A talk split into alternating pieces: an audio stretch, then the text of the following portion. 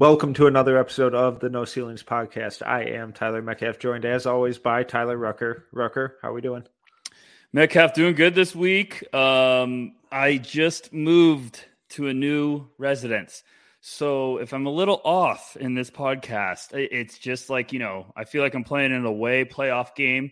Um, a little all over the place. Tensions are high, but we're gonna we're gonna make this work. I found a new home, so we're gonna we're gonna figure it out. How about yourself, Metcalf? How are we doing? I'm good. I'm good. Uh, you know, the the combine always brings about um, some interesting takeaways. Uh, yes. I guess we could say uh, it's it feels like it's officially hot take season. Um, yes, it um. There there are some wild things being thrown all over the place. Uh, some of it smoke screens, some of it just reactionary takes. Um, but it's fun if you approach it with the right mindset, I suppose.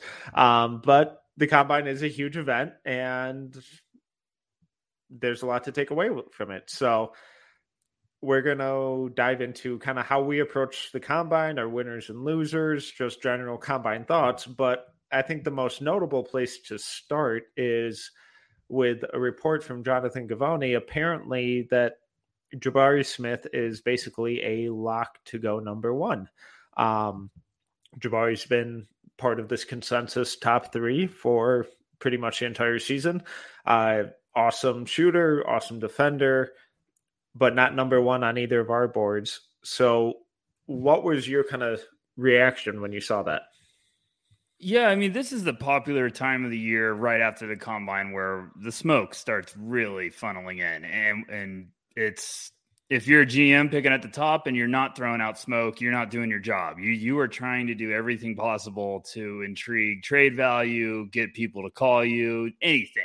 You're you're trying to leak, hey, we're interested in this guy when you know you have no interest in him. Uh, um, so it's always it's always funny and fascinating to you know kind of see the reports that come out each day and you know try to figure out you know try to put this politely, but try to figure out what's not crap and what's true, you know, like and this one's a big one because it, it was a little bold. And, and I don't feel like Givony usually goes out of a, you know, out on a limb this aggressive. Um, for everyone that, you know, like Metcalf just hinted um, in his article, he's like, he quote says, most NBA teams firmly believe that's a formality and that Smith is all but assured to become the top pick. Um, and he goes on and says like Smith and his seems thrilled with this development, and Chet's kind of in the same mindset of he's going to go to OKC. So it's just big news, but um, I don't know. I'm, I'm, always the BS meter running high this time of the year. What about you, Metcalf? What was your first thoughts? Do you like it? Do you get it? I I, I get it. Um, I have Jabari at two, so it's not like some wild swing. Right. It's not like you know they're taking you know, no slander to Ishmael Kamagate, but first name that popped into my head, if rumors were that he was going number one, I would be a little more skeptical. Um, yeah. But from a fit standpoint, from a talent standpoint, I, I, I get it. I get why people have him number one. The shooting this year was absurd. And then when you combine the, you know, 6'10 frame, uh, good athlete, absurd defensive versatility, I, I can see why teams are buying in, especially if they think that he could make a Kawhi Leonard esque, you know, on ball creation um, development as he continues to mature. So, with the the shooting foundation being as absurdly good and impressive as it currently is, with that defense, I get it. I just, for me, it Chet is still and always has been the number one pick just because of everything he can do and will do. And I think we've just seen a fraction of what he'll do offensively. But from a fit standpoint, from a talent standpoint, how do you like it for Orlando? You know, I, I me and you are both Chet guys. Like we have been all year, but it's not like you're hinting at. It's not like we're against Jabari. I completely nope. understand if they took yeah. Jabari, and, and we're saying this on you know May 24th. We got a, a while to go, folks. Like I would be very shocked if this is like set in stone. Orlando's doing this on the 24th of May right now. They got a while to think of stuff. A lot of things can change. They'll probably have some private workouts and see what they got with each of these guys. But I do like the fit. Um, I think I'm so comfortable with Jabari being up there is because I was just wowed with what he could do defensively this year. Um, he really blew me away with like the upside, the versatility. Um, for everyone that's joined us pretty much last week for the first time and you're coming back, make sure you go to our website because Metcalf wrote a brilliant piece in the beginning of the year about Jabari Smith's footwork, correct? Or was yeah. it de- defensive versatility? Defensive um, footwork. Yes, there you go. We're, see, we're matching up now. But I like it, Metcalf. I get it. I love Chet, but I really do think like if you're a fan of Jabari, the, the rumors are he's a relentless worker. He's a mm-hmm. great kid. Like the background's going to back up. If you believe in it, I get it. Like it's not. I have him third on my board. It's not like I'm going to say this is a terrible pick. I think it's just which one do you prefer up there? Do you prefer Paolo? Do you prefer Chet? Do you like Jabari? So I get it, but um, I still think, you know, Mr. Presti's probably hoping this report's true because he's going to be foaming at the mouth. But do you like it? Do you think they should have gone Chet? If we're playing hypotheticals here, because right. Well, so I personally, I'm a big fan of friendship, and the fact that Orlando seems to be fully anti-friendship and denying us the yeah the the reunion of Jalen Suggs and Chet Holmgren, I think is a travesty. Um, yes, big big problem. Buzz Killington, you know. but from an actual on court perspective, since I guess that's what matters. Um, and I'd still go Chet just because I think he the the upside and the current talent level is the best in this class. But Jabari would be my pretty clear number two for them. Uh, from a defensive standpoint, pairing him with Franz and Wendell Carter Jr., I think that's nasty. Yeah. Defensively, I think the and they it's a team that desperately needs shooting. They're one of the worst in the league at with outside shooting, and Jabari's the best shooter in this class, as we both outlined, both movement, um, off the dribble. You know, I don't think he's going to be out there creating for himself. I think Jalen Suggs is going to need to see a, a, an uptick in his kind of consistency and production and creation. Um, but I'm I'm still really high on him, so I, I think that it will get there with a little more solid guard play. Um, I think Jabari could see a lot of a lot more easier shots, but there's kind of a lot of the guard play in Orlando that is a little reminiscent of the guard play that we saw at Auburn, and that wasn't ideal. But I, it's tough. It's tough. Um, from a defensive standpoint, I love it. From filling a need in terms of shooting, I love it. From who he is as a competitor and a worker and just just as a player i, I really like it um i just if it was chet i would love it. That's kind of where i'm at. Yeah I, am right there with you. I, i'm i'm sorry orlando magic fans that are rooting for jabari smith. I, i'm not believing anyone's going anywhere until it's silver announcing it. Like that's just how i am. Like I, there's going the, this is the part of the year where it's all smoke. Like and you just got to figure out what is building enough smoke where there's going to be fire. So i would be shocked if, if may 24th we know what's going on in the nba draft with the first two picks it could happen um, jabari has the ability to be that selection but i still think it's going to be we need to monitor what's going on moving forward and Givony's reporting something that like obviously things could change He's just saying like everyone around the league's expecting it to go one two this way. That could change in two weeks. I mean, geez, look at people's big boards, how quick we change our thoughts about mm-hmm. someone in two days. So we'll see. But um, I'm like you, I, I really do think Chet would have been, and he still could be, but Chet would be my my number one. I would be fascinated to see that. But Jabari makes a lot of sense there. You know, uh, he would slide in perfectly and be a really nice piece so before we move into the the actual combine our, the actual takeaways from the combine the other interesting thing that i kind of noticed with all these you know smoke screens and leaking about the top two picks is Paolo isn't mentioned at all with these top yes. two picks And he entering the season, um, you know, just the six ten dynamic scoring power forward who theoretically should be or could be the best player in this draft. And he continuously just never gets mentioned with either of those top two picks, whether it's Orlando at one or Oklahoma City at two. Does that surprise you at all?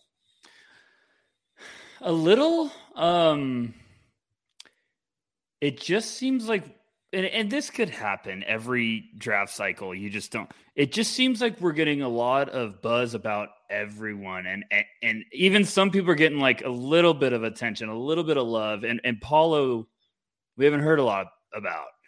So it's like, okay, like what's going on? And I'm sure Houston Rockets fans are like, don't you know? They're doing, don't talk about it. Don't talk about it.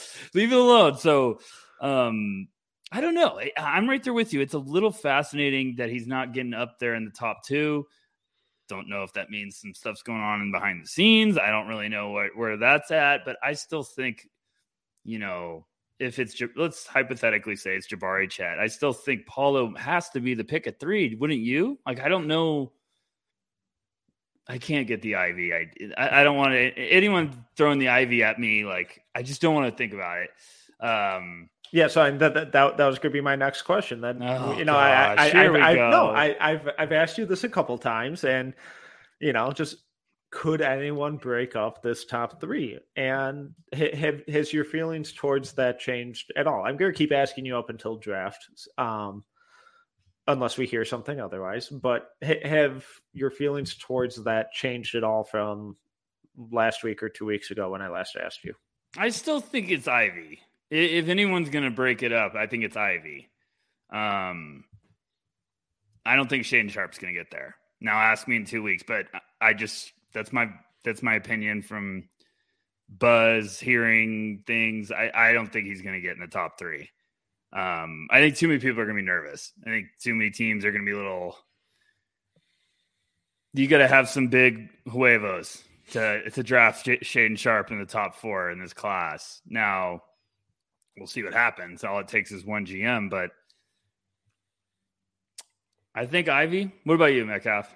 No, I, you... I, I think Ivey would be the guy with yeah. Keegan as the, the the second option. But do you think it's more likely now than you did before the combine that it would happen? Oh man, I feel like I'm going to a draft shrink. I feel like you're charging me by the hour right now. You're really hitting me some heavy questions. You know, like the combine. I, I, I mean, we're going to talk about this later. I don't overreact to the combine. I, I, I take notice of specific stuff you're looking for. Like Scottie Barnes last year. This is a great example. Scottie Barnes last year, when you watched him, because all these pro days, all these workouts, we're going to talk about them. They they drive me insane. They drive NBA scouts insane. I understand, but they're important to watch. With a guy like Scottie Barnes, it was important to watch how's the shot coming along. Like when you're looking for those things, it's like okay, they've been working on their shot for the last couple months. How much better is it? How where are the improvements? Does it look noticeably like it's going in the right direction? That stuff's important, but I'm never watching one and being like, oh man, he really can dunk like I'm like, yeah, I should be able to notice that on tape. Like with watching Shaedon Sharpes, I was like, yeah, no shit, he looks good jumping through the air with no one defending him. Like I could do, jump like that, I'd be doing that too. But um, I don't know, Metcalf. I, I'm, I'm, I, avoid, I think you're avoiding the question. What are you thinking? um, I think I would be a little less surprised now if Paolo wasn't the third pick than I was two weeks ago. There you go. Okay. Yeah, I would agree with that. I would... and, and when I say that, I still think it's 75 25 Paolo. I, th- I think I may have just lowered a little bit from like 80 20. Yeah, I mean, I, I was probably 90 10, and now I'm 85 15. Yeah. Yeah. That's all I'm asking. Because um, the draft's gonna be crazy this year. Something something's gonna happen. We're gonna all go nuts. But I don't know if it's. I just don't know if it's if it's uh Paolo not going at three. Like, what could it be? Do you think Ivey and Jalen Green? Now we're just off the rails. We're having some fun here, folks. what do you think about Ivey and, and Green together? From an entertainment standpoint, I love it. Um, from a winning basketball standpoint, I it is would probably be one of my least favorite things in the league. Is it that bad though? I it it fixes none of their issues, and I I think they're pretty redundant as players. Um, I think Jalen Green's the better shooter by a, a wide margin. Um, oh, I'm I'm I'm 100 percent agreeing. I'm just saying, is yeah. it you're saying you maybe give the ball to Ivey and be like, okay, you're the point guard, you can play but then, off. But then they're just redoing the Kevin Porter experiment. And I, I think I think Ivey's a better player than that. Yes. But it, it's the whole all right, here's just an athletic shooting guard that we're gonna try and shoehorn in to the point guard position.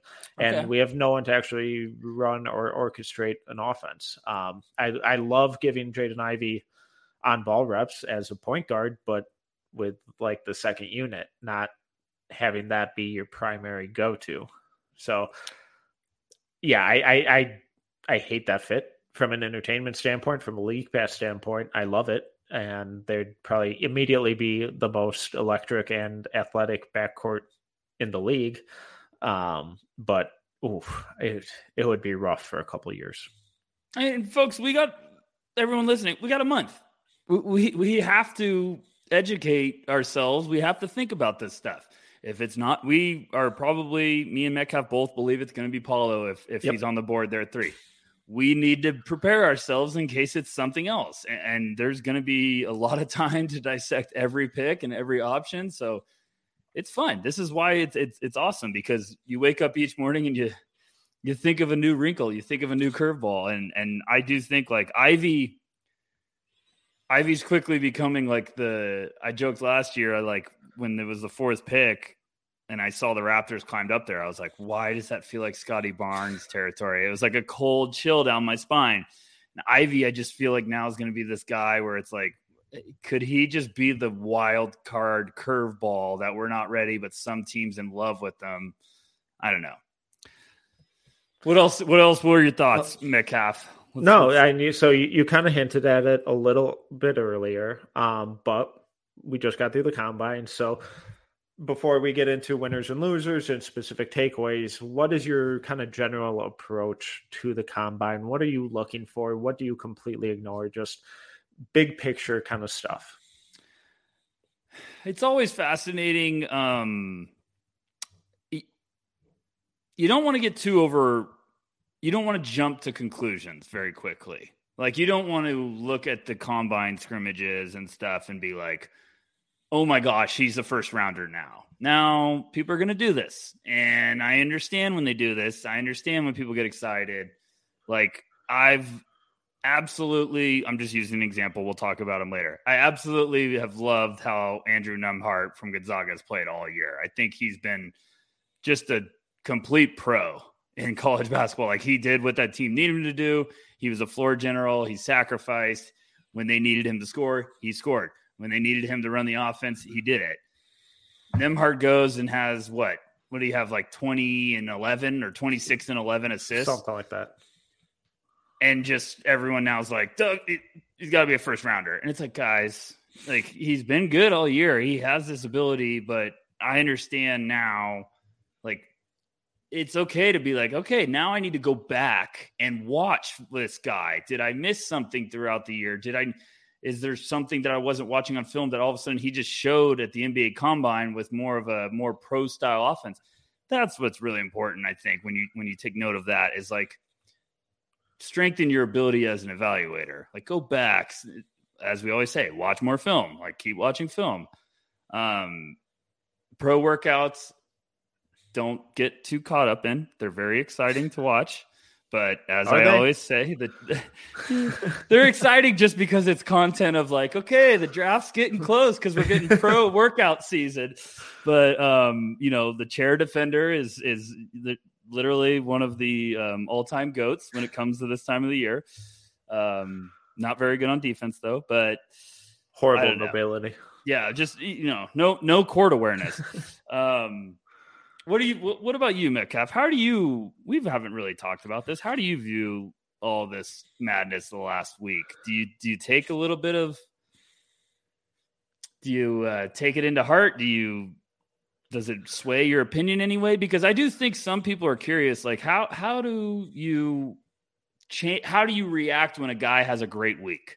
Like uh, yeah. Smith mm-hmm. just lit the world on fire. Do you take that and go back and look at the film and say like, okay, maybe I need to reevaluate him as a prospect, or do you just kind of be like, eh, I'll keep it in the back of my mind, but I still feel I'm uh, I have a strong opinion about him. You know what I'm trying to say? Yeah, I mean, so like with the scrimmages, I use those to try to see if guys show something different than they showed all season. Right. So, like you mentioned, Terquavion, I didn't see much of anything new with him. The he scored. He looked awesome scoring. He looked awesome shooting. He did that all year, and he was hot at the scrimmages. Um, if he wasn't, it also probably would have still looked a lot like what he showed all season. Um, now, like a guy like Josh Primo last year, he was a guy who was this prolific off ball shooter at Alabama, and I wanted him desperately to return for a sophomore season to show more of that point guard play, more of that on ball creation. And then he comes out at the combine and does that. And it's like, oh, okay, so this is, you had this in your game.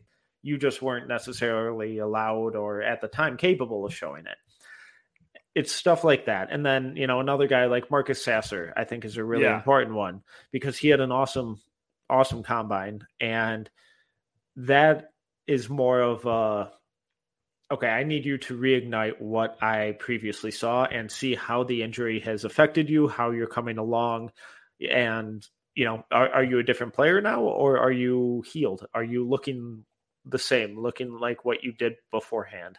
Um, so it, it, it's are you going to show me anything new? Can you show me that you can contribute in ways that aren't just scoring? Because everyone's out there looking to get their own bucket, but can you, you know, rack up a couple rebounds? Are you moving off ball? Are you making the right pass? Are you doing things that contribute to winning basketball, even though this is some kind of janky pickup setting?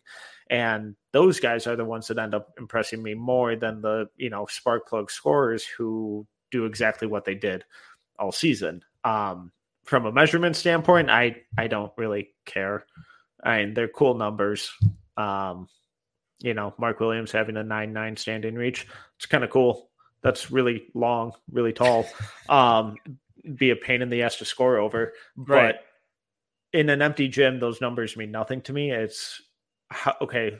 Now I have these numbers. Let me pair them with your tape, and do they match up? Um, yes, Yes. Like I don't care if you can jump 38 inches on a max vert if you can't if you never utilize it in a game. How functional is it? Does your, you know, plus 4 wingspan really affect you that much on defense compared to the guy with a plus 7 wingspan but he has awful feet and you have great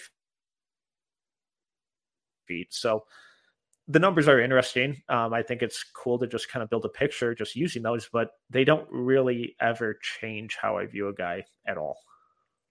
I think you're spot on with um, the num the measurements are always interesting and it gets the people going. You know that Jay Z song shout out. Um, it, it's the I wanted to run with the Mark Williams point because this is a really important part of evaluating and scouting is um, it's confirming what you're watching with your eye on tape, like confirming mm-hmm. what you see on tape. Because every time I watch Mark Williams this year, like if you're if you've been with me and Metcalf all year, First of all, we love you. Second, like we've been pushing the Mark Williams train all year because we just love how he plays. And I absolutely adore how uh, he's so active with his hands and he's a disruptor. Like even if he's not blocking a shot, he's does such a good job of just using his hands to stay active and he makes people's shots have to get altered.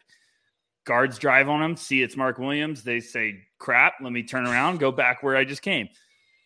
And then seeing those met like because he was originally supposed to be like seven foot. And i was like man he plays humongous. I was like yeah. i know he's seven foot and that's a big number but i was like he just plays like a giant. And then getting those numbers it's almost like all right i i saw like this is exactly what i thought. Like he plays even bigger than that. So that stuff's important. And, and i think the scrimmages for me are really important to see what exactly what you're talking about. Like Dereon Seabron, I thought was fantastic. I was lower on him the whole year because I was like, okay, he's got a lot of, you know, he looks like a guy that needs another year. He has an inconsistent outside shot. He's got some question marks. Maybe he can develop that. Then he goes to the scrimmages. He's aggressive off the bounce. He's making plays. He's got good size. I was like, okay, there's something there. And then he just keeps showcasing like the decision making, the ability to get downhill with bad intentions. Like he was aggressive, he was tough, but also was making plenty of really good reads. And I was like, okay, now I need to go back, kind of reevaluate, see if there's something there where it's like maybe the NBA you know, fit could be better for him. Maybe he has this more spacing and could be a little bit more of like a bigger playmaker. So I think that stuff's important too when you're watching those. But, you know, a guy has a bad game. I don't think you have to be like, oh man, I have to put him 30 spots lower. Like David Roddy, we're going to talk about all these guys. David Roddy had a tough week. Do am I not drafting David Roddy now? No. I just you have to go watch the film and be like, okay, did he have a bad week? Um, where are you evaluating from there? Exactly. So, um, yeah, let, us get after it, Metcalf. Let's let's break this down. Let's give the people what they want. yeah, so I, l- let's get into a couple names. So, winners, losers. Wh- where do you want to start? Who, who's the first name that comes to mind? You know what? I want you to start this because I'm tired of you giving me all the questions. So, Metcalf, who is your knight in shining armor for this? I mean, it's got to be Jalen Williams, right? It's got it's got to be. It's. I mean, I he, he was awesome. Um, and he showed what he showed all season. Yeah. That he's an awesome passer, just constantly dictates pace uh, whenever he has the ball. Um, really good shooter, good defender, and he did it against lower level competition. He did it against Gonzaga. He did it against St. Mary's. He did it against San Francisco. He did it at the NBA Combine. So I I think he's a surefire lock as a first round guy. I would be shocked if he didn't uh, go first round. Um, and I just love the fact that he never shut it down, where he had an awesome yes. day one and he came back for day two and he had an awesome day two. And it's just like, hey, I'm out here to prove a point. I'm out here to showcase how good I am and I'm going to dominate. I don't care what any NBA scout, any article that interviews scouts says. When those guys keep playing, every scout loves that. Yeah. Like Jalen Williams had a big first day. His agent probably was like, shut it down. And Jalen was like, no, I want to play. I, you know, Jalen Williams, hooper. Like he just like, I want to hoop. Had another big game. And, and it's hilarious because now the stock is just like sizzle fest. It's just on fire. Like Jalen Williams is probably eating at Sizzler. Dad jokes aside, where do you? I mean, he he so he what he measured around six six with a seven two wingspan. He had a thirty nine inch vert. He played good on both sides of the ball. He did a little bit of everything. My question to you, Mister Metcalf: How high do we think he could go? How hot? How quick is this train gonna get going to full speed? Because he just seems like it's funny, all the mainstream guys, you get such different ranges because mm-hmm. some guys like he's 25 to 35. Then I've seen he's 20 to 25. Someone else is like he could go in the lottery. I'm like, well, you guys are really as twisted as everybody else is now. So, yes, I, I currently have him at 17, mm-hmm. um, and that didn't change from before the lottery. Um, yeah. So combine, you mean? I, I, or yeah, before the combine. Sorry. No, um, it's okay. Don't let it happen again. the nice. Um, yeah, so I, it, my nothing really changed with me. If he went lottery, that would be really surprising to yeah. me still. Although I kind of like the fit with Charlotte. Like if they went Mark Williams and Jalen Williams, like don't like let that. Nathan hear that. Um, Don't let Nathan hear that. He mocked him, and he was really proud of that one. No, but I get it. I, I, um, I, I, but I also like him a lot with Cleveland. Um, mm-hmm. we, we we've had Malaki Branham going there, kind of similar type players. I so lottery still feels rich to me, but I think top twenty is very real and definitely in the discussion. What about you?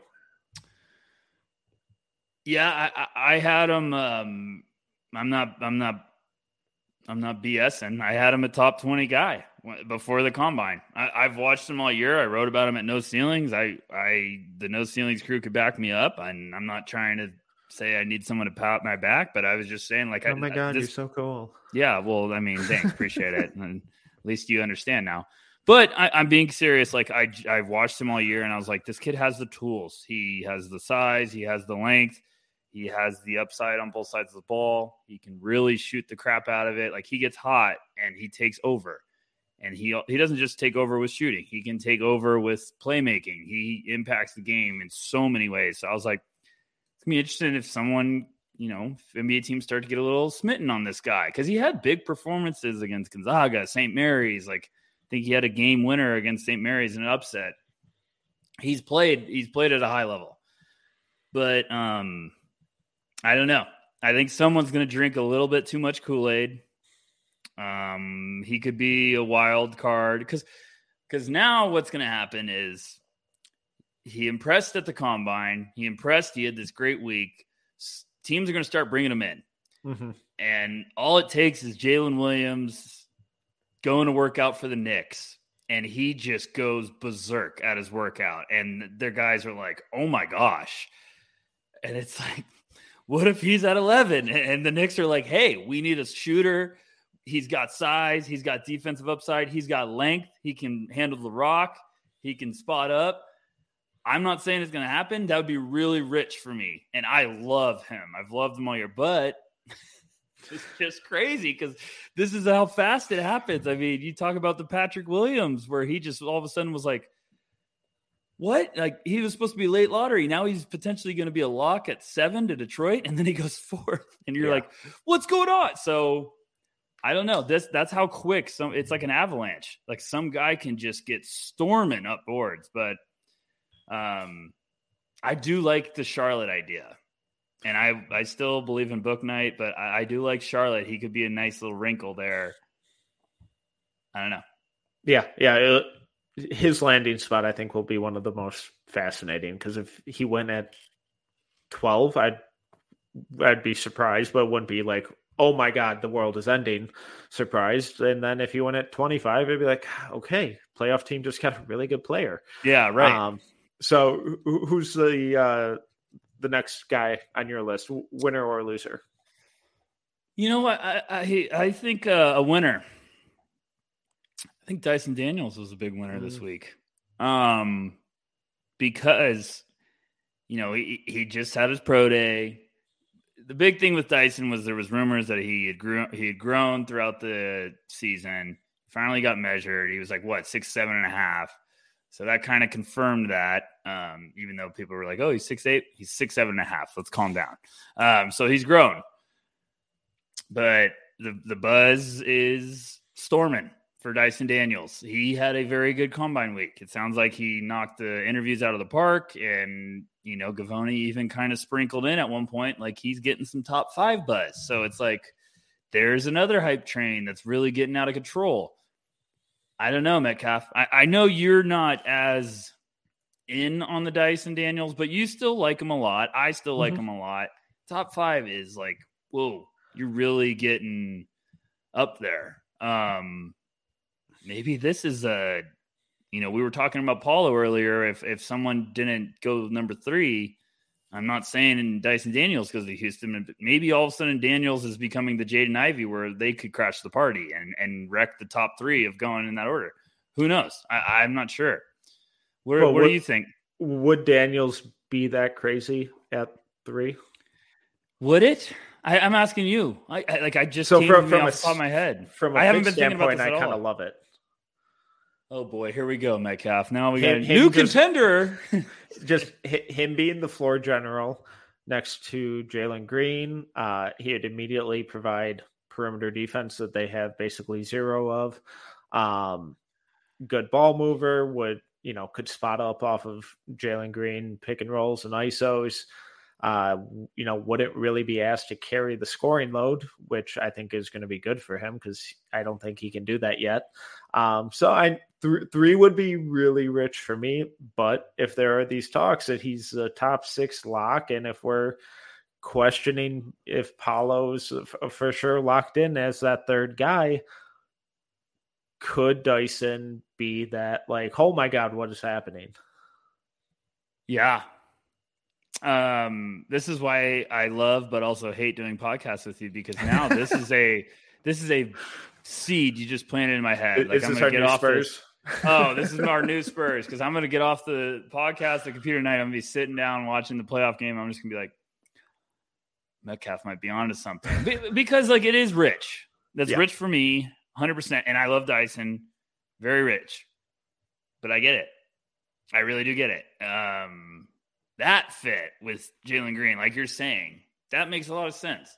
Six seven, good size, defensive relentless. He plays really smart basketball. That also like makes the Kevin Porter Jr. off the bench idea a little bit more intriguing to me of being like, okay, we need a burst of offense off the bench. I don't know. Now you got me just completely twisted. My wires are all over the place because there's going to be a wild card. Mm-hmm. And and talking about right now that he's getting top 5 buzz, it's like, well, Sacramento's at 4 do we think someone's trading up to Sacramento? Because I don't really think Sacramento's just going to stay there and draft Dyson Daniels. Um, I don't know. I don't know, Metcalf. What else you got? Because I need to change subjects before I literally like start laying on a couch and just having like a heart to heart with you. Um. All right. I'll. I'll. I'll do it. I'll. I'll be. I'll go negative here. Um. Oh, you negative Nancy. I what, know. What was well, it? we gotta. Draft Twitter's favorite, Leonard Miller. Oh, um, oh yeah, it, it, it was a tough one. Tough one. He, tough one. He was brutal. Um, well, tell I, us how you really feel. Well, no, so I, I I respect him for going out and playing, um, but he's not ready for NBA basketball yeah. at all. Um, so I think he's a loser in terms of this year's draft stock, but I think the fact that he went out there and played, and I'm sure he got a, a ton of feedback, is really going to be important for him in the long run. Um, I really hope he goes to like the Ignite program where he's held accountable and, you know, given a leash and a role and kind of a defined um you know order of operations of what he needs to go out and do. I've been really impressed with how the ignite has developed these guys these last two years and you know molded them and not just allowed them to go out there and do whatever they're already good at but instead growing on skills that they need to develop in order to contribute to an nba team I think that would do wonders for Leonard Miller. I the the physical profile, the passing, the ball handling, all of that. It's fascinating. There's something in there. I just think it's so far away from being anywhere close to NBA ready. And if and I, I just struggle to see that taking such a significant leap in the next 18 months that an NBA team's like, okay, we're going to invest another three years into developing this. Yeah, so he was gonna turn 19 in November. So mm-hmm. he's going there. He just was super. He needed to go crazy to, yeah. to, to keep his name in. Like I, am still convinced of that. Um, shot seven of 18 from the field in two games. He looked just a little slow. He looked he looked like a young kid that was yeah, playing yeah. in a in a game that was too fast. That happens. It's fine. Yes. Absolutely. Um, it's completely fine. And we're calling, we're saying that, you know, he was a loser of the combine. It's like, well, he might be a winner because he got that experience. Right. Now he gets to go decide and work on his game because, um, you know, he's reportedly deciding between if he wants to go to the G League Ignite, like Metcalf was talking about, or go to Arizona. My conspiracy theory right now is that Dalen Terry probably spent the whole week recruiting him to go to Arizona. They're going to go back and just win the national championship. Not being biased at all, but no, definitely not. No, not at all. but like Miller, he was six five a couple years ago. Big growth spurt. Takes time to get to adjust. Like, okay, I'm a different player mm-hmm. now. Like, I have to. I can play a completely different way. Super young. I, um, yeah, it, it's going to be a blessing for him. Yes, I think if if he goes somewhere and and just keeps working on his craft, we're gonna look up in a while and be like, oh man, I'm so glad he went back because now he's really got tools. Because I understand everyone was buzzing about him because that's just what happens this time of the year when it's like there's the new name in the conversation. And then some people had him in the lottery, and I was like, okay, like step away from the keg. Like we need to put the cups down. but um, yeah, I, I mean, it, it was it was tough because I was like, you need to go back. It's pretty obvious. He's a little step step slow, and um, I just don't want those guys to declare because I'm like, you're then you're really up a, uphill. Like you're yeah. you're going to war to need to click quick because the the clock is running and it's ticking incredibly fast. And if you yes. don't show significant improvement in that first 12 to 18 months, NBA teams are gonna be like, well, well, okay, he's not ready, and right. they're moving on. Like right. they they do not care. They do not have time for you. So, I, you know, I I just want to see him in a more structured version of basketball because the competition level he was playing against before this wasn't the best. Uh, he was given a free reign to do whatever he wanted, whenever he wanted, and it showed. And once he was put up against high level competition, you know, on every single possession, it showed. I think there's some fascinating a fascinating player in there. Um, I think he just needs a little more structure around him for a year to really pull it out and really refine it and then come back next year and you know be that lottery pick that a lot of people think he is. Yeah and the, and the big part of all of this is you have to remember like when guys are buzzing at the combine we all of a sudden get two or three guys that it's like well they're getting first round consideration. So it's like if you have a bad week and you were right on that border you're all of a sudden getting replaced by three or four guys that are now going to be in the first. So it's like you really might plummet. And it's just because this is the time of the year where if your stock can get hot, it can do magical things for you when it comes to the draft. Leonard just had a bad week and yep. it happens with young guys and there's nothing wrong with it. He he probably got great feedback we'll see if he's going to go play somewhere else. I hope because I think yep. he could really rebound and, and be a special mm-hmm. prospect mm-hmm. moving forward.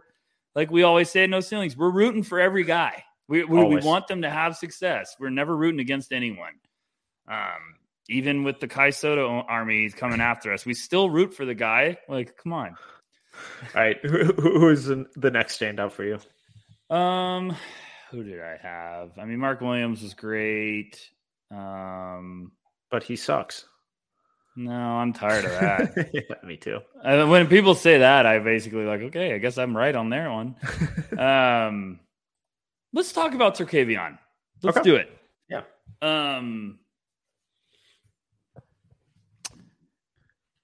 I I get it. He had a good week. Yep. I get it. I was very pleasantly surprised. He was hitting some big shots. He got hot. And when he got hot, I was like, he's going to ride that wave. Um, he seems like he's going to go in the first. It's a little rich for my taste. I'm not mm-hmm. saying I'm going to be right. I'm just saying it's a little rich because I always think there's this bucket getter that gets hot this time of the year in NBA circles because they start being like, whoa, he could really be a nice little wrinkle. And I get the idea, but uh, do you think it's an overreaction? Or do you think he is worthy of a first round pick? I I don't think I would take him in the 1st mm-hmm. um, but I would get it because you know I, I've made the Anthony Simons comp all year, and the situation is you know I think pretty similar too, where they kind of came out of nowhere, weren't NBA ready when they got drafted from a physical standpoint and you know a processing standpoint. Um, he's going to be a lengthy project. And I, I, was talking with Nick on the NBA Deep Dives podcast about this. I think a lot of teams are really going to get bitten by chasing the next Jordan Poole. And yes, Jordan Poole is the exception. He's not the rule. And if Jordan Poole went anywhere else, I don't think this would have been the result at yes. this point in his career.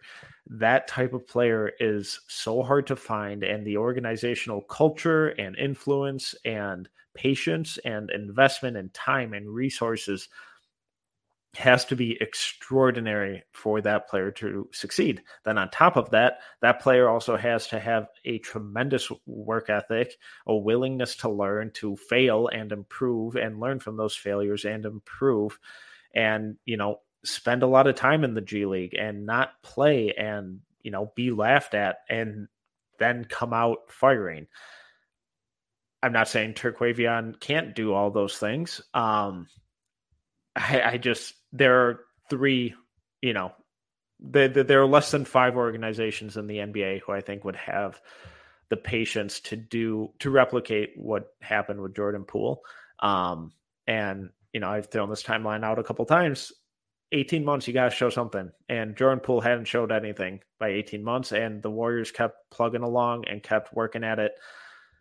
Most NBA teams would be like, oh, well, lost cause, whatever, moving on. And that, this is where I worry about Terquavion because I, I do think there's an NBA player in there. Um, but if we're just expecting every kind of dynamic shooting guard who can create some space and is flashy with their handles to become the, the next Jordan Poole or the next Jordan Clarkson, I think we're setting up a lot of guys for failure because that's a really, really hard role to fill. NBA is a copycat league. Yeah. And everyone's now being like, we got to get this bucket getter. We got to try to copycat and, and, get a Jordan Poole. And, and, I'm right there with you. I thought you that was brilliantly said, Metcalf. Like you're you're spitting some hot fire tonight. I'm gonna give you your your two cents. You re, you deserve it. Um, people are gonna get in trouble. People are going to get in trouble trying mm-hmm. to create this idea that they can find another one. And it's nothing against Terquavion I just think if someone overdrafts him, it could be a little bit of a roll of the dice. It could be a gamble.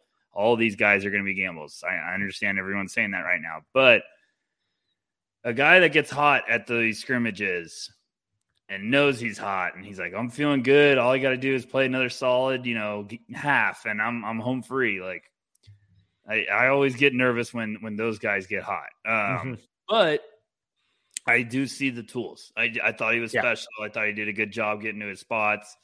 He had some nice transition, like looking around. He's like, okay, no one's gonna pick me up. I got a wide open three, like bucket. So like I, I get the intrigue. It's just gonna be another one of those guys. I'm gonna be fascinated to see um, where he ends up on draft night because I think he could have some some good workouts coming up too. That maybe he keeps buzzing. Yeah, and I, I wrote about his uh, scoring earlier this year on NoCeilingsNBA.com. Go check it out. It's free. Subscribe. Um, and I, it's fascinating, but it's you know feast or famine with it. Where you know he he went off for over twenty points a lot. He also failed to you know break forty percent from the floor a lot, and so I, I I think there's first round talent there whoever ends up taking him just has to be patient with him. And I really hope they have a really defined and long term development plan for him because he'll need it, um, mainly because physically he's not ready to compete. And that really shows up in his at room finishing stuff where he's just avoiding contact every chance he gets. But I, I don't know. I, I was hesitant to call him a big winner from the combine. Well, obviously he was a winner uh, because he just had an awesome scoring outing, but I didn't. It didn't feel like he showed anything significantly different than who he was this entire season. If that makes sense. Can I ask a potentially really dumb question? Always. All right, cool. Just just wanted to make sure that you were ready for me to look really silly. You are a NBA GM and you have 3 years with each prospect and one's got to click. Mm-hmm. It's between Terquavion and his teammate Dereon Seabron. Mm. Is there a world where you'd prefer Seabron, or is it not close? I'm more just I'm just asking. Yeah, um, it's not because particularly yeah, close for me. It's it's Terquavion by a while. Yeah, it's it's Terquavion by okay. twenty to thirty spots. Okay. No, no, I I, I maybe I worded this. Right. Is there a world where you could see Seabron being like more upside? Like he, you could see him sticking in the NBA and not Terquavion. Yeah, yeah. I, am trying to get at. I, I think the defense is going to have to take a pretty big turn for him and really become more consistent. Uh, the rim pressure stuff is absurd with him. Yeah. His, his bend, his, you know, shin angle, the relentlessness of getting to the rim. It, it was like that all year um, at NC State. Um, the shot wasn't at all, and he didn't really look like he had confidence in it, and he didn't really show any improvement or changes in that at the combine, which troubled me a little bit. Um, but if that defense really takes a turn for him and and nothing happens with the shot, then it wouldn't shock me if he ends up carving out a more prominent role than Terquavion. Um, yeah, if that makes sense. Yeah, and for everyone listening that's like, this isn't close. Uh, uh, I agree. I have one guy towards the late 50s and I have one guy probably in the early 30s. I'm just saying, upside wise, let's say seabron figures out the defense because we've talked about this before, Metcalf. Like when guys are hesitant to drive, mm-hmm. that scares me. That scares me almost more, it bugs me and, and, and scares me more than almost anything with a prospect. When you're a wing that is terrified to mix it up inside. And it's funny because it's like with Smith and Seabron, they're opposites. Seabron doesn't want to shoot from outside. He wants to get after you in the lane. Yeah. He's like, bring it on. It's like if you combine these two, like if a mad scientist had a, a clone mishing up, they'd be like a yeah. top five pick. It'd be awesome. Yes. Um, so that I, am just spitballing because I think Seabron really did show also some playmaking chops that I was like, okay, this is a little fascinating. And I'm like, okay, maybe you could unlock another thing. Maybe some developmental teams like, let's give a second round flyer. There could be something there. He's got a nice little chef's ingredient when it comes to this. So I don't know. What, what else you got for the combine? Um, I was really impressed with Ryan Rollins and Christian Braun. Yes, um, yes. neither neither particularly shot it well, but they did the things on the fringes that lead to winning basketball. They they moved the ball, they rebounded, they played good defense. Um, I, I, think both those guys should be first rounders. Um, and I it, it just feels really easy to see them in a rotation and contributing in ways that don't require them to necessarily light up the points column. I thought Braun was fantastic. Yeah. I thought he was sensational. And he, like you said, he filled it up, box score. Like it, it was really impressive. I, I still believe someone's going to fall in love with him because he's got the mentality. He plays winning basketball, like you're talking about. I thought he had a great week. Um, he played in both those games. Like he's just a competitor. That's who he mm-hmm. is. I think one one game he might have had like four steals and three blocks. He was just all over the place. So I, I really thought he had a great week. I thought Rollins, you know, he has his up and down, but I think way more ups. I, I thought he really impressed with like you could see the upside he had. He had a big week too. Um, both those guys were winners. You know, a little underrated one. I, I think EJ Liddell might have been a winner. Mm. Um, that vertical they had that no no step vertical and he was first. Yeah. Over like guys like you know kendall brown and stuff. I was like excuse me? So and, and i've i've heard he just dominated interviews. Yeah. it sounds like he's going to be one of those late risers again. Like i thought he could have been a surprise lottery pick. Now i'm like okay he might be a lottery pick. This might be where he's storming up boards again and all it takes is a is a private workout and he starts shooting it good and i'm telling you this is all it happens. This is when you it's like a checklist. If you impress at the combine and then parlay that into a private workout with a team and you you have a good day it's all it takes. So um yeah i mean those were all big weeks. You got any wild cards that you were impressed with? How about your boy johnny? Johnny you um, great. yeah well i well, I can't move him up any higher. I mean, that's just be irresponsible at this point. Um, I, I, I, another name I want to shout out that I was really impressed with, uh, Jared Rhoden, uh, the yeah. wing from Seton Hall. I really liked him this year.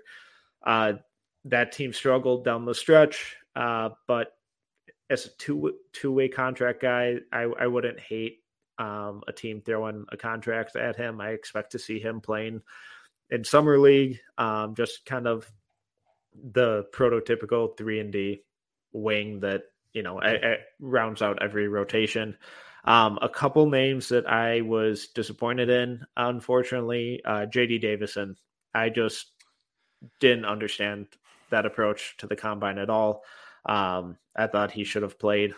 That setting felt perfect for who he is as a player. And then I, the workout, I didn't take anything positive away from. Basically, um, the it, it just it looked like they were trying to hide a bunch of stuff. I'm so yeah. M- moving on. Yeah, I did. I for everyone listening, I did. We've been spicy about this topic in the group chat. I did not know you were going to bring the heat to the pod. Well, we're trying to be honest here. Oh, so we've talked about it for fifty-five minutes. I mean, if we, if we really want to get after this, we can talk until eight p.m. Um, I didn't get it unless he's going back or he's feels great um, about his stock or his agent wants to navigate where he goes I didn't get it. I thought he could have done a ton of good playing. I, I thought that was perfect for JD Davison to play. Like people were also going after Peyton Watson. I understood he didn't why he didn't play. Like yeah. it was fine. I think plenty of, of teams are going to be like, no, we still love Peyton Watson. We don't need to sing because those are also like playing the scrimmages. You, you got to get lucky with the teammates. Like, yep. It, it really means a lot. You you uh, if you need to score and you get paired with a guy that's a ball chucker, you're in for a, a real uphill challenge. Um, so you got to get a little lucky there. Uh, I'm trying to think of some other guys that I was just like, what? Like, yeah, the the the JD workout too. I was like, he's athletic. Like I get it. So he could dunk. Like we've known that all year. Um, his hairstyle was also just awesomely crazy. Yeah. I didn't know what what that was. I've never seen that. Um Rhoden, you talked about. Mm-hmm. That's where the the scrimmages you need to those are the biggest guys you need to watch the scrimmages. When those guys pop that you haven't watched all year, that's what the combine scrimmages are for. Like as an evaluator, that's where you go, all right, there might be something there. I need to go watch him. Like I need to go back and see what's up because when guys like that that aren't getting enough buzz all of a sudden pop out, yeah, like you take note of that because then you're like, maybe this guy has a little bit more game than I was thinking. You know, maybe he wasn't able to show it as much uh, at his previous team. So I think, oh, you know what? I got a little curveball for you, Metcalf, because how about the Max Christie uh, vibes? Are we thinking he got a? Are we thinking he got a promise? Hashtag promise season. It wouldn't surprise me, but I, I don't know. I, I never sold my stock this year. I've I've had him as a near lottery mid first round guy all season. Um, I don't know. I it wouldn't surprise me if he got a promise or if he had a private workout that went exceptionally well, where the shot is falling. Um, I don't know. I, I where are you at? I feel like you're. Is it at the uh, the Nasdaq where they're ringing the bell like crazy because the stock went public. I feel like that's you after Max Christie shut it down. You're just like, I've had it all year. I've had the stock all year. Just cashing in. Yeah, cash it in. Watch this baby go up. Um, I was intrigued. I thought it made I, sense. I thought it was telling. It was very telling. I thought I was like, yep, that someone's believing. Someone's like, I don't care. I the the moment he did it, I, I turned on his film and I I love him defensively. Yeah, he moves his feet really well. Really, really well. I was shocked. I was yeah. like, whoa. Because I hadn't watched him because I was like, I'm, I'm, convinced he's going to go back. And then I, I just was like, okay, he's going to stay. Um, let me deep dive. And his defense, I was like, oh my goodness. Yeah. Like he has really good upside as a defender. Like he could, he could become a problem yeah. for a team. So I, when I watched that, I was like, if someone's buying the offense clicking, I get it. I get someone thinking this is a two way demon potentially as a shooting guard. Um, yes, and with his frame and the way he moves his feet, I, I I'm not saying he's this good of a defender, but I, I kind of get Mikal Bridges vibes from. Him. Yes, I don't think that's crazy. no, I, I I was trying. I was watching him, and I was like, who does he remind me of? Because he smothers Yeah. He smothers, he's long, and his feet are so quick. And I was just yeah. like, who is this? So I'm sorry, I, I, was didn't mean to cut you off, but that's, that's exactly um that's the vibes that you get with him because he just really can move like i was like my goodness this is super impressive and he's light on his feet too yeah um it's a good and, one and then a, a, another name in a kind of similar realm as Christie in terms of fully committing to the draft is Kenneth Lofton Jr. Yes, Kenny just announced that he's 100% in. Um, I don't think that means he has a first round promise or anything, but I think that's him performing really well at the G League combine, getting called up, and then performing really well at the NBA combine. And someone, I so someone's going to buy in on him in the second, and he's an a super skilled big man. W- where are you at with him, real quick? He's so he he's so fascinating to me because um it it shouldn't work, and no. then you watch him and you you fall in love with how he plays. Like he's tough. He doesn't care that everyone's bigger than him. He's got good length besides his you know he, i mean he's undersized but he's got good length he's battles he's he's bulky um I also love those guys that just like just keep working to get their body like he's he's been a big boy. Um so he was six six and a half with a six eleven wingspan, two hundred and eighty pounds, and he's lost a bunch of weight. So he's just working his butt off. He's trying to be like, "Hey, I can do this. I can." Do- I I'm gonna have to watch him. I've watched him at FIBA a bunch. I thought he was really unique and really fascinating going to probably need to go back and watch him again just to kind of figure out where, because I think he's draftable for sure. Now mm-hmm. I'm like, yes, I would 100% draft him at some point. Um, his just playmaking and his vision and, and his feel is just, I'm in. I'm very intrigued. Like, I don't know, Meg. Like, Lofton and David Roddy, where would you go? You had to pick one. And we're not talking about like obviously yeah. it would matter with our rosters. If we had if we were a GM, we'd have to right, be like, well, right. what do I need? But I'm saying you just have to go right now.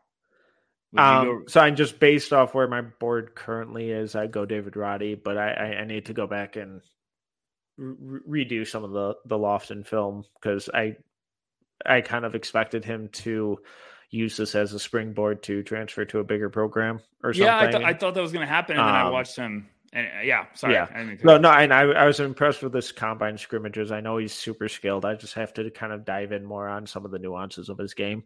But but currently it would be Roddy, but not by a ton. I would say Roddy, but after a deep dive, it might take me 20 minutes yeah. where I'm like, okay. Yeah. I, and it's nothing against Roddy, and I'm not trying to say like, oh, I'm only going to watch him for 20 minutes, be done. Like it's going to be a tough evaluation because I now I'm like, I think Lofton will definitely be um, a second round guy that's really intriguing. I think mm-hmm. some teams going to be fascinated because those guys are so unique because it's like if he goes to the right place where they really have like a strategic plan of like, okay, he as a rotation asset and he can use his playmaking and all this special stuff. Like that's fascinating. But I'm like you. I thought he was going to use, I thought he was going to do great at the combine. Use that as a springboard to be going to a big time program, get more exposure, and then potentially enter the draft. Now I'm like, okay, this is a nice little curveball. Let's yeah, let's get after it, Kenny. So, um, yeah, that'll be that was that's funny that you said that because that was my next um guy. I was going to say, let me give a shout out to Kenneth Lofton. So um, you got anyone else? Or are you good? Um, Patrick Baldwin Jr. unfortunately tested pretty poorly. I'm still in on him as a first round guy. Um, John Butler only weighing 174 pounds and being the fifth lightest guy at the combine. Um, little concerning. I really like him. I think he's a lethal shooter. I would just like to see him go back to Florida State for one more year, um, improve physically. I- I will be falling out of my chair shocked if he keeps his name in the draft. I think he needs to go back. Yeah.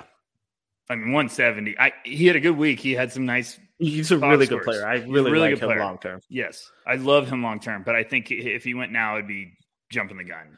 And in um, terms of programs to really buy in on improving a guy and getting them NBA ready, I don't think they're a ton better than Florida State. Yeah, pretty good, pretty good recent track record. um, Patrick Williams and Scottie Barnes, pretty good. So I, I would just love Devin to see him. More yeah, Vassell, another guy, you know, pretty good. Um, I would just love to see him go back for yeah. another year because it's a really unique, rare talent. I just think he could blossom. He could skyrocket up some boards if, if he yes. for, for, the future.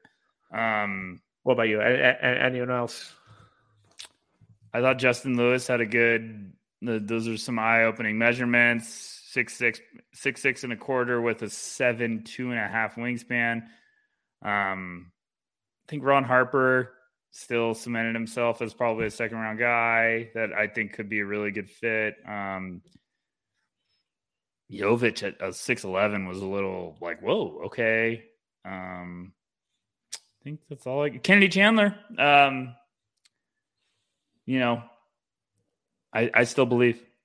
I still believe. Don't stop believing, Journey. So I, I, I thought that was a workout that he. I saw a workout of him, and I was like, he looks like he bulked up a little. He put on some good muscle. Like he looks explosive. So, um, I still believe. Never gonna stop. That's all I got, Metcalf.